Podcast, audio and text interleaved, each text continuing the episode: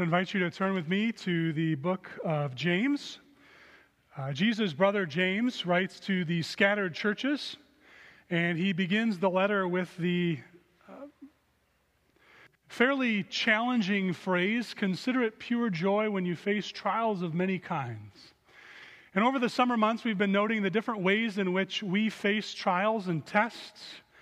And this morning, we continue with uh, the challenge of speech as we look at uh, verses 19 through 21 of chapter 1 and uh, 26 through 27, and then uh, chapter 3.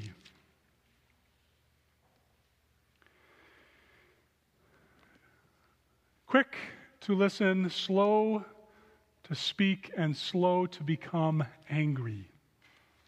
Let's pray. Lord God, we need your help to listen. Our minds are easily distracted and often run much faster than the person who speaks. And so, help us, we pray. Help me in my words. Help us in our listening. For we desire, O God, to reflect you well, especially as we listen and speak. In Christ's name, amen. If you'd like to follow along, you can grab the Bible from the seat in front of you. Otherwise, most of the verses will be up on the screen, or you can uh, follow along in your phone. Starting at verse 19, my dear brothers and sisters, take note of this. Everyone should be quick to listen, slow to speak, and slow to become angry. Because human anger does not produce the righteousness that God desires. Therefore, get rid of all moral filth and evil that is so prevalent, and humbly accept the word planted in you, which can save you. And skipping down to verse 26 Those who consider themselves religious, and yet do not keep a tight rein on their tongues, deceive themselves, and their religion is worthless. For religion that God accepts, God our Father accepts as pure and faultless is this to look after orphans and widows in their distress, and to keep oneself from being polluted by the world. And then skipping ahead to chapter 3, we'll be reading the first 12 verses. Not many of you should become teachers, my fellow believers, because you know that we who teach will be judged more strictly. We all stumble in many ways, and anyone who is never at fault in what they say is perfect, able to keep their whole body in check. When we put bits into the mouths of horses to make them obey us, we can turn the whole animal. Or take ships as an example.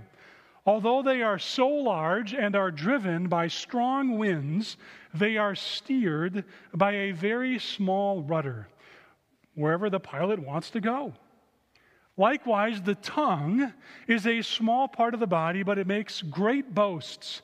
Consider what a great forest is set on fire by a small spark. The tongue also is a fire, a world of evil among the parts of the body. It corrupts the whole body sets the whole course of one's life on fire, and it is itself set on fire by hell. All kinds of animals, birds, reptiles, and sea creatures are being tamed and have been tamed by humankind, but no human being can tame the tongue. It is a restless evil full of deadly poison. For with the tongue we praise our God and Father, and with it we curse human beings who have been made in God's likeness. Out of the same mouth come praise and cursing? My brothers and sisters, this should not be. Can both fresh water and salt water flow from the same spring? My brothers and sisters, can a fig tree bear olives or a grapevine bear figs? Neither can a salt spring produce fresh water. This is the word of the Lord. In 1863, Abraham Lincoln gave the well known Gettysburg Address from the battlefield in southern central Pennsylvania. It was a November date, even though the battle was from July 1, 2, and 3. And Lincoln's speech was 10 sentences long, less than two minutes, and only had about 275 words. It remains one of the most memorable speeches in history, and I would dare bet that a few of you, when you were in grade school or high school, even memorized it. And may not remember all of it, but certainly would remember certain phrases. And even if we don't know that the phrases we know come from that address, we probably could fill in the blank if some of those phrases were said. For example, malice toward none. We know the address, it's stuck with us, it's memorable. And what has come out over history is that Lincoln is not the only one who gave an address that day. Most of us have become aware over the last couple of years that there was another speaker. In fact, Lincoln was not even the headline event on that day.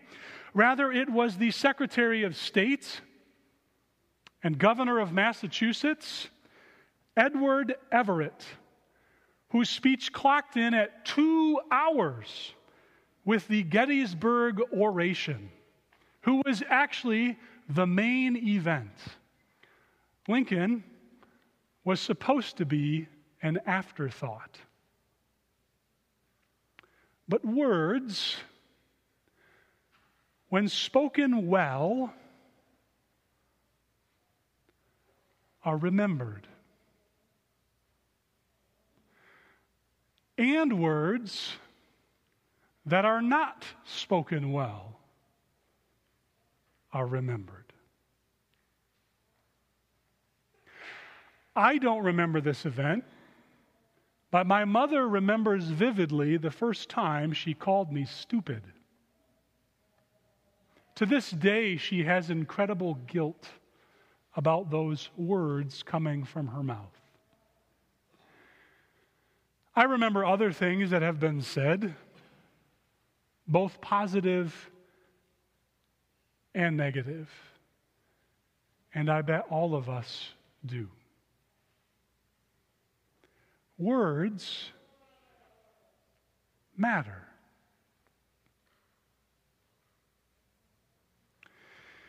The trouble is that James not only says that words matter, but invites us into a kind of relationship with words that doesn't come naturally. He writes in verse 19 the familiar words that most of us have heard be quick to listen, slow to speak, and slow to become angry. Now, the reason that most of us don't find this to be a natural thing, to be slow to listen, or to be quick to listen and slow to speak, is that we have learned over time that our brains actually process information at three times the speed people speak. In fact, even if I were to talk as fast as I could and you could make sense of all the words that I'm saying, your brain would be processing faster than I could speak. It's why when I'm speaking, you're able to not only think about the context, the words that are coming, you can think about all of the other things maybe that we've talked about in the sermon series, or the other times that you've heard this phrase, or when you make a reference to a movie or a TV. Our minds can go off on a tangent and come back in a split second. And it's also when we're in conversations with people, we have already thought about the 15 things we're going to say before the person ended the sentence. Because our brains, created by God, are able to process faster than people can speak. So it would actually make more sense for James to write something like, Try hard to listen because it's not natural. Or take a deep breath before you speak because that will slow your mind down. That might even be easier, uh, an easier command for us to actually do, to put into practice those kinds of things. And yet, James doesn't do that. Chances are he knew all about the speed of the brain, even if they hadn't done brain processes yet. But it's not without reason that he writes everyone should be quick to listen and slow to speak. Even when it's counterintuitive and it doesn't come naturally, that's the command that God gives to us through James. And the reason he does this is because, as we noted, we know the power of words. And words have the ability to steer the course of things. James gives us a couple of wonderful examples, right? The bit into the horse's mouth can steer the whole animal. The rudder on the ship can hear, steer the whole vessel. A small spark on a couple of twigs can cause a forest fire. Now, what James doesn't say in these images, what James sort of hints at, and we can sort of read between the lines, is if you have a horse without a bit in its mouth, what does it do?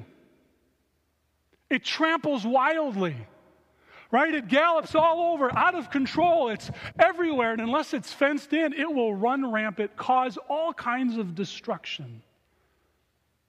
A ship without a rudder, same idea. Destruction will follow, or destruction will be left in its wake. A fire that isn't contained by a, a steel circle or a series of rocks surrounding it or blocks will cause devastation. Words have the ability to steer lives, steer congregations, steer countries.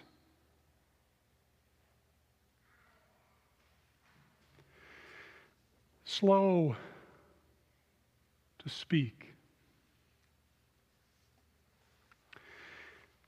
This is challenging in our world. And it's challenging for us as Christians because it is much easier to simply respond. And we find creative ways to hide our spark or our rudder or our speech. Who of us hasn't used this guise? I'm just being honest. We say something and then we make the claim with our words I'm just being honest. My personal favorite, of course, is no offense, but you're ugly. No, no offense, right? You know, no offense. I, we, we use these justifications.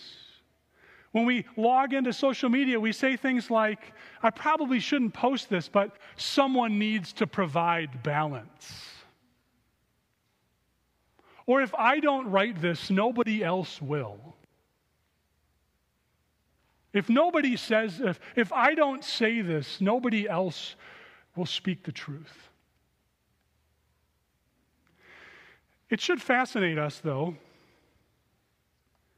that not once in this section does James talk about truth. Just think about that for a moment. James is not saying balance grace and truth as you speak, balance grace and church as you are slow in your responding.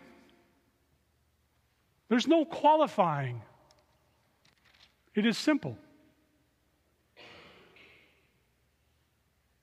Quick to listen, slow to speak, slow to become angry.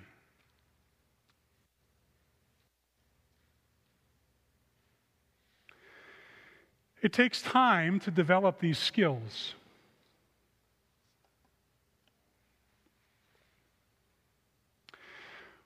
When it came to Lincoln's Gettysburg Address, a rumor arose that Lincoln quickly scribbled this out on the train on the way to Gettysburg.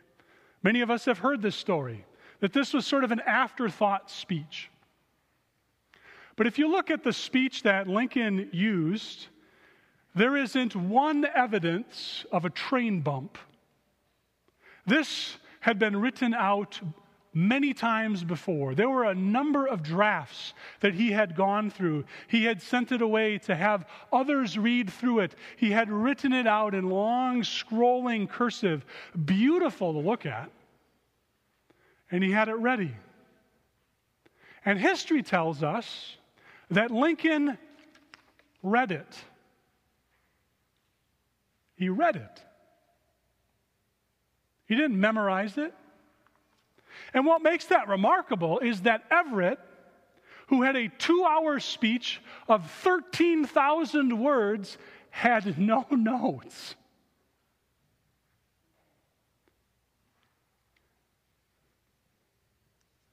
Maybe Lincoln had an inclination that the words he spoke were going to be remembered. And so take your time before you hit send. Take your time before we respond.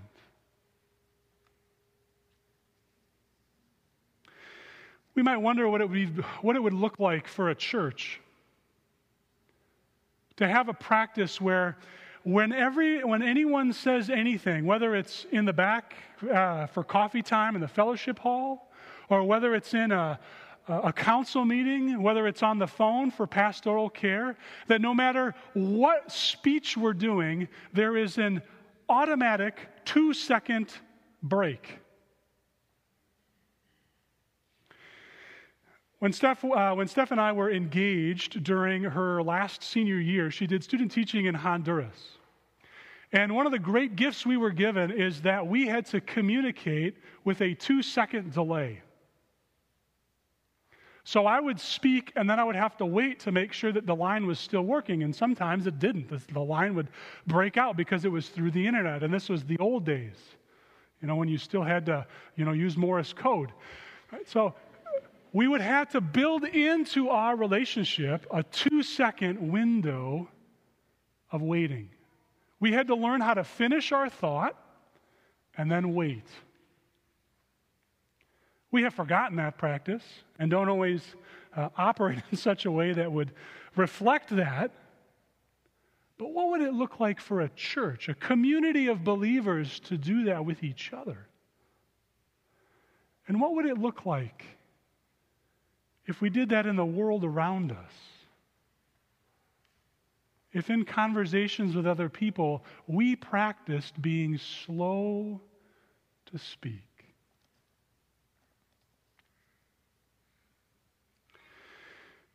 Lincoln's speech was not a hot take. Lincoln's speech has lasted because of careful tending of words and phrases that highlight and elevate the beauty of what it means to be a union and what it means to be a person, an image bearer of God.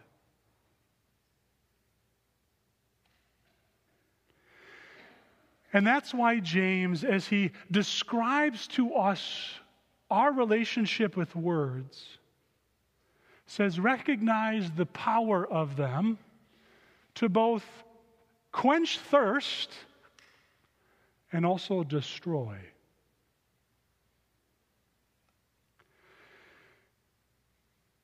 And so, even as we wonder about our own words, we ought to remember that this isn't, this isn't a moral lesson of do better, try harder, and be excellent, which are all true.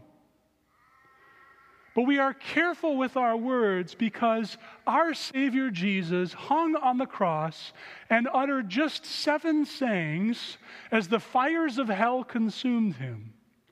One of which was, Father, forgive them. They know not what they do. And if we wondered, maybe the person we are speaking with knows not of what they speak, we might be patient like Jesus. Let's pray. Father, forgive us when our words are trite, when we are thoughtless, when we are more concerned with winning the moment with a hot take or post than about reflecting you. God, this is a challenge, and we often fail. And so forgive us, we pray. And fill us with the Spirit, a Spirit that is patient and kind and gentle and full of self control,